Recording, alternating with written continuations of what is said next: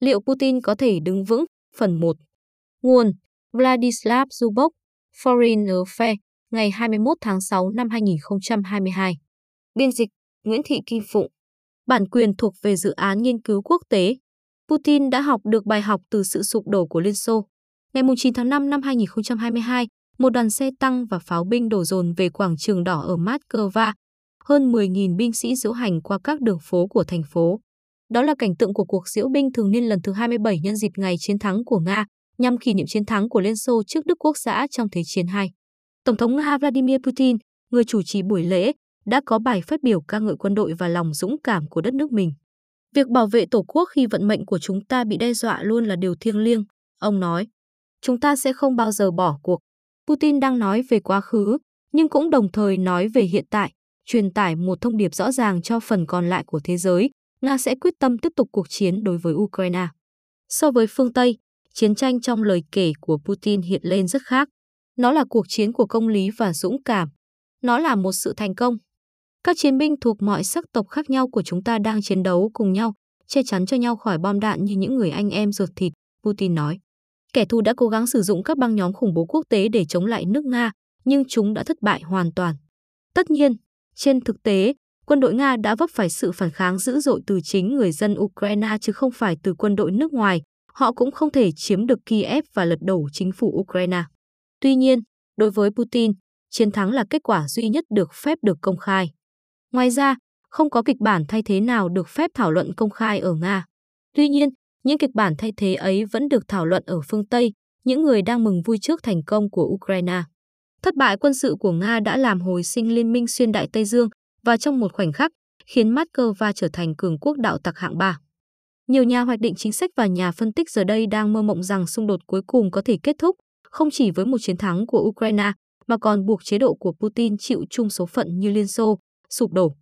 Niềm hy vọng này được thể hiện rõ qua nhiều bài báo và bài phát biểu, trong đó so sánh cuộc chiến thảm khốc của Liên Xô ở Afghanistan với cuộc xâm lược Ukraine của Nga. Nó dường như là động lực tiềm ẩn cho các lệnh trừng phạt hà khắc áp đặt lên Nga và là nền tảng cho tất cả các cuộc trao đổi gần đây về sự thống nhất mới của thế giới dân chủ. Theo logic này, chiến tranh sẽ khiến Điện Kremlin mất đi sự ủng hộ của công chúng khi tổn thất ngày càng tăng cao và các lệnh trừng phạt phá hủy nền kinh tế Nga. Không còn khả năng tiếp cận hàng hóa, thị trường và văn hóa phương Tây, cả giới tinh hoa lẫn dân thường Nga sẽ ngày càng chán ghét Putin, thậm chí có thể xuống đường để đòi hỏi một tương lai tốt đẹp hơn. Cuối cùng, Putin và chế độ của ông ta có thể bị lật đổ trong một cuộc đảo chính hoặc một làn sóng biểu tình lớn. Lối suy nghĩ này dựa trên một diễn giải lịch sử sai lầm.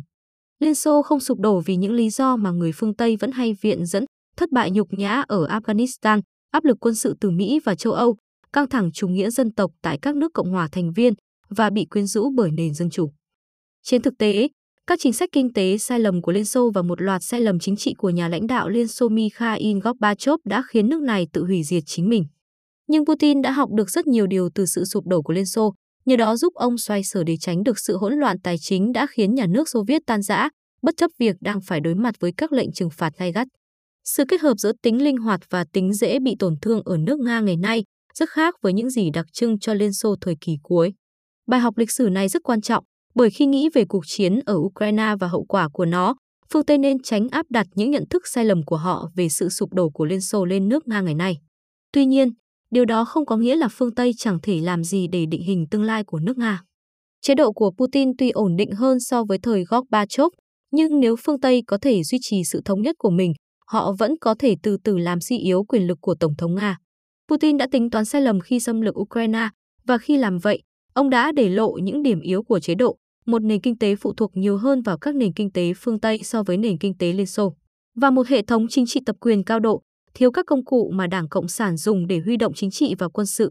Nếu chiến tranh tiếp diễn, Nga sẽ trở thành một chủ thể quốc tế yếu hơn.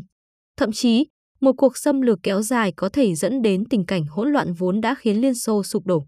Nhưng các nhà lãnh đạo phương Tây không thể hy vọng vào một chiến thắng nhanh chóng, dứt khoát, mà trong tương lai gần, họ vẫn sẽ phải đối phó với một nước Nga độc tài, dù đã suy yếu. Sự hủy diệt sáng tạo Tại Mỹ và châu Âu, nhiều chuyên gia cho rằng sự sụp đổ của Liên Xô đã được định trước. Theo đó, Liên Xô từ lâu đã hóa thạch về kinh tế và ý thức hệ, còn quân đội của họ đã kiệt quệ. Dù phải mất một thời gian để những sai sót kinh tế và mâu thuẫn nội bộ khiến cho liên bang sụp đổ, Nhưng khi phương Tây gia tăng sức ép lên Điện Kremlin qua việc chạy đua vũ trang, Liên Xô đã bắt đầu đi xuống. Và khi các phong trào dân tộc tự quyết ở các nước Cộng hòa thành viên dần phát triển, thì liên bang cũng bắt đầu tan rã. Dù mang mục đích tốt đẹp, những nỗ lực tự do hóa của Gorbachev cũng chẳng thể cứu được một hệ thống đang chết dần. Có một số sự thật đằng sau câu chuyện này. Liên Xô không bao giờ có thể cạnh tranh thành công về mặt quân sự hoặc công nghệ với Mỹ và các đồng minh của họ. Các nhà lãnh đạo Liên Xô đã cật lực cố gắng bắt kịp phương Tây, nhưng đất nước của họ luôn luôn tụt hậu. Trên chiến trường của các ý tưởng và hình ảnh, sự tự do và thịnh vượng của phương Tây đã giúp đẩy nhanh sự sụp đổ của ý thức hệ cộng sản. Khi giới tinh hoa trẻ tuổi của Liên Xô mất đi niềm tin vào chủ nghĩa cộng sản và quan tâm nhiều hơn đến hàng hóa nước ngoài, cũng như du lịch và văn hóa đại chúng phương Tây. Đồng thời, dự án của đế quốc Liên Xô chắc chắn đã vấp phải sự bất bình và coi thường của các nhóm dân tộc thiểu số trong nước. Tuy nhiên, đây không phải là những vấn đề mới, và bản thân chúng không đủ để nhanh chóng phế chốt Đảng Cộng sản trong giai đoạn cuối những năm 1980. Tại Trung Quốc, các nhà lãnh đạo Cộng sản cũng phải đối mặt với một loạt khủng hoảng tương tự vào cùng thời điểm, nhưng họ đã đối phó với sự bất bình ngày càng gia tăng bằng cách tự do hóa nền kinh tế Trung Quốc, đồng thời sử dụng vũ lực để dập tắt các cuộc biểu tình lớn. Sự kết hợp này, chủ nghĩa tư bản không đi kèm dân chủ, đã phát huy tác dụng và các nhà lãnh đạo Đảng Cộng sản Trung Quốc giờ đây đang cai trị một cách mưu lược và hưởng lợi từ chủ nghĩa tư bản nhà nước, trong khi vẫn dương cao bức chân dung của các bác Vladimir Lenin và Mao Trạch Đông. Các chế độ cộng sản khác, chẳng hạn như ở Việt Nam, cũng trải qua những đổi thay tương tự. Trên thực tế, Liên Xô tan ra không hẳn chỉ bởi các lỗi hệ thống mà còn bởi chính những cải cách dưới thời Gorbachev. Như các nhà kinh tế học Michael Bostom, Michael Elman và Vladimir Kontorovich đã lập luận, cải tổ giải phóng năng lượng kinh tế, nhưng không phải theo cách tạo ra một nền kinh tế thị trường mới và lấp đầy các kệ hàng cho người tiêu dùng Liên Xô. Thay vào đó, thứ năng lượng ấy lại có tính hủy diệt. Các doanh nhân kiểu Xô Viết đã vơ vét hết tài sản kinh tế của nhà nước, xuất khẩu các nguồn tài nguyên có giá trị để thu về lợi nhuận bằng đô la Mỹ, nhưng lại đóng thuế bằng đồng rúp. Họ chuyển doanh thu ra nước ngoài và mở đường cho một chế độ đạo tặc đầu sỏ. Các ngân hàng thương mại nhanh chóng tìm ra cách thức khéo léo để bòn rút nhà nước Xô Viết, Bộ Ngân hàng Trung ương phải in thêm ngày càng nhiều tiền giúp để trang trải nghĩa vụ tài chính của các ngân hàng thương mại, trong lúc thâm hụt ngân sách chính phủ tiếp tục tăng cao. Vào năm 1986 và 1987, khi doanh số rượu vodka cùng với giá dầu đều sụt giảm và đất nước vẫn còn quay cuồng sau thảm họa hạt nhân Chernobyl, Bộ Tài chính Liên Xô chỉ in lần lượt 3,9 tỷ và 5,9 tỷ giúp. Nhưng vào năm 1988 và 1989, khi các cải cách của Gorbachev được ban hành, thanh khoản của đồng giúp đã tăng thêm 11,7 tỷ và sau đó là 18,3 tỷ. Dù sao thì Gorbachev và các nhà cải cách khác vẫn tiếp tục con đường của mình. Nhà lãnh đạo Liên Xô đã phân quyền chính trị và kinh tế nhiều hơn cho 15 nước Cộng hòa thành viên. Ông cũng đã loại bỏ Đảng Cộng sản khỏi chiếc ghế quyền lực và tổ chức bầu cử ở các nước Cộng hòa để chọn ra các hội đồng được trao quyền lập pháp và hiến pháp. Ý tưởng của Gorbachev mang ý nghĩ tốt đẹp, nhưng nó lại làm gia tăng hỗn loạn kinh tế và bất ổn tài chính. Nga và các nước Cộng hòa khác giữ lại 2 phần 3 khoản tiền đáng lẽ phải chuyển cho ngân sách liên bang, buộc Bộ Tài chính Liên Xô phải in thêm 28,4 tỷ rúp vào năm 1990. Trong khi đó, giai cấp thống trị của Liên Xô bị chia rẽ thành các nhóm dân tộc, giới tinh hoa cộng sản ở các nước Cộng hòa khác nhau, người Kazakhstan, Litva, Ukraine và những nước khác bắt đầu xác định lòng trung thành của mình dựa trên dân tộc của họ hơn là dựa vào trung tâm đế quốc. Chủ nghĩa ly khai dân tộc dâng cao như một cơn lũ. Sự thay đổi lòng trung thành đặc biệt nổi bật trong trường hợp của người Nga. Hồi Thế chiến 2, người Nga đã thay mặt Liên Xô thực hiện hầu hết các nhiệm vụ chiến đấu và nhiều người ở phương Tây coi đế chế cộng sản đơn giản là phần mở rộng của nước Nga. Nhưng trong giai đoạn 1990 đến 1991, chính hàng chục triệu người Nga, dẫn đầu là Boris Yeltsin, đã tự tay phá bỏ nhà nước Xô Viết. Họ là một nhóm đa dạng, bao gồm các trí thức có tư tưởng tự do từ Moscow, các quan chức cấp tỉnh của Nga và thậm chí cả các sĩ quan xuất thân từ KGB và quân đội. Điều gắn kết họ là việc chối bỏ Gorbachev và chế độ đang xa suốt của ông. Suy nghĩ rằng nhà lãnh đạo Liên Xô là kẻ kém cỏi đã thúc đẩy một âm mưu đảo chính vào tháng 8 năm 1991. Những người tổ chức đảo chính buộc Gorbachev chịu quản thúc tại gia và điều xe tăng đến Moscow với hy vọng khiến người dân phải khuất phục, nhưng họ đã thất bại trong cả hai nhiệm vụ. Họ do dự sử dụng vũ lực tàn bạo, thay vào đó, đã kêu gọi biểu tình phản đối sự kiểm soát của Điện Kremlin. Sự kiện tiếp theo là sự tự tan rã của cấu trúc quyền lực Liên Xô.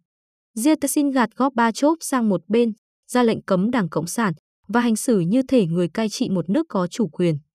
Ngày 8 tháng 12 năm 1991, Yeltsin cùng các nhà lãnh đạo của Belarus và Ukraine tuyên bố rằng Liên Xô đã không còn tồn tại như một chủ thể của luật pháp quốc tế và thực tế địa chính trị.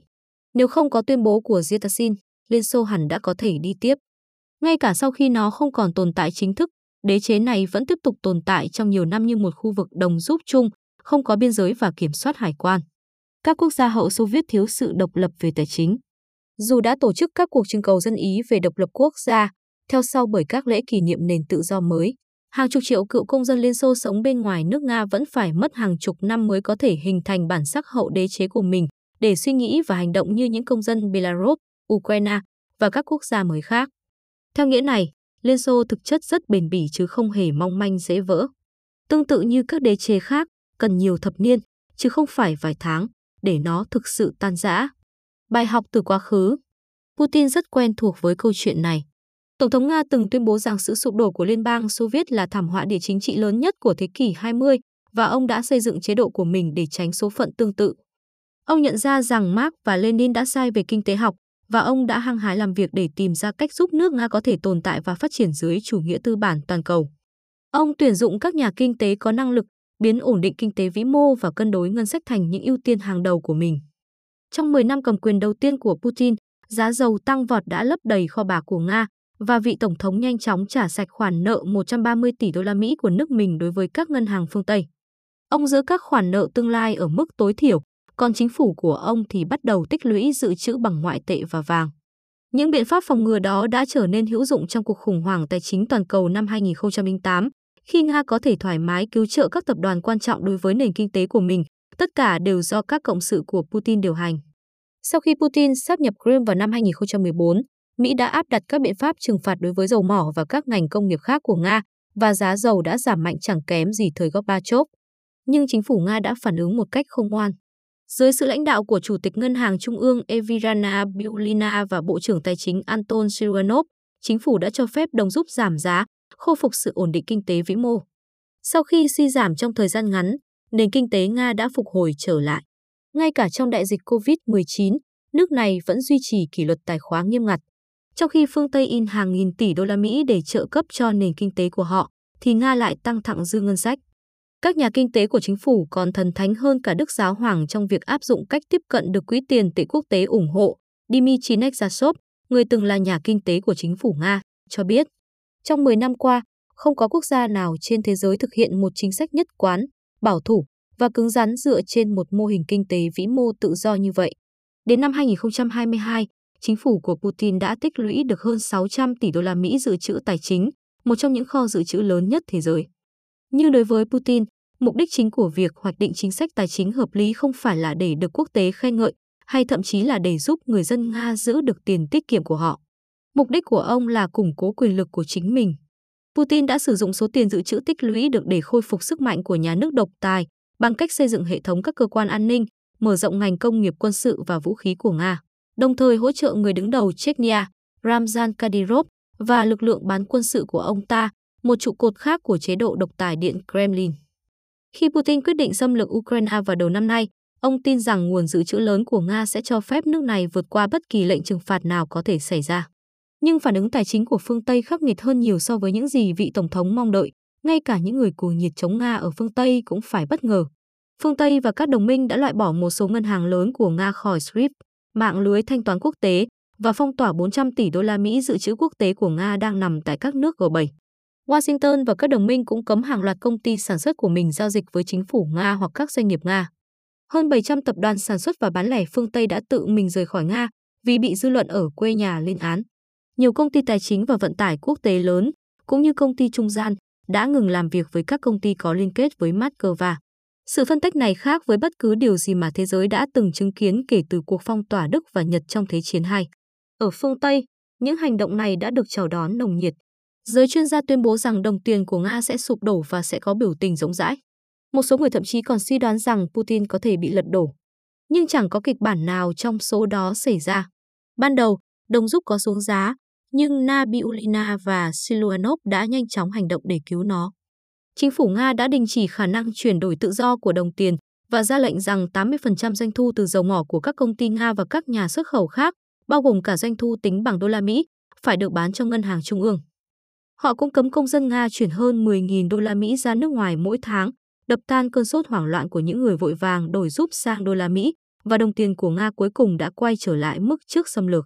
Nếu góc ba chốt được hỗ trợ bởi một dàn chuyên gia như vậy, Liên Xô có lẽ đã tiếp tục tồn tại. Trong khi đó, các doanh nhân Nga đang học cách thích nghi với thực tế mới của họ.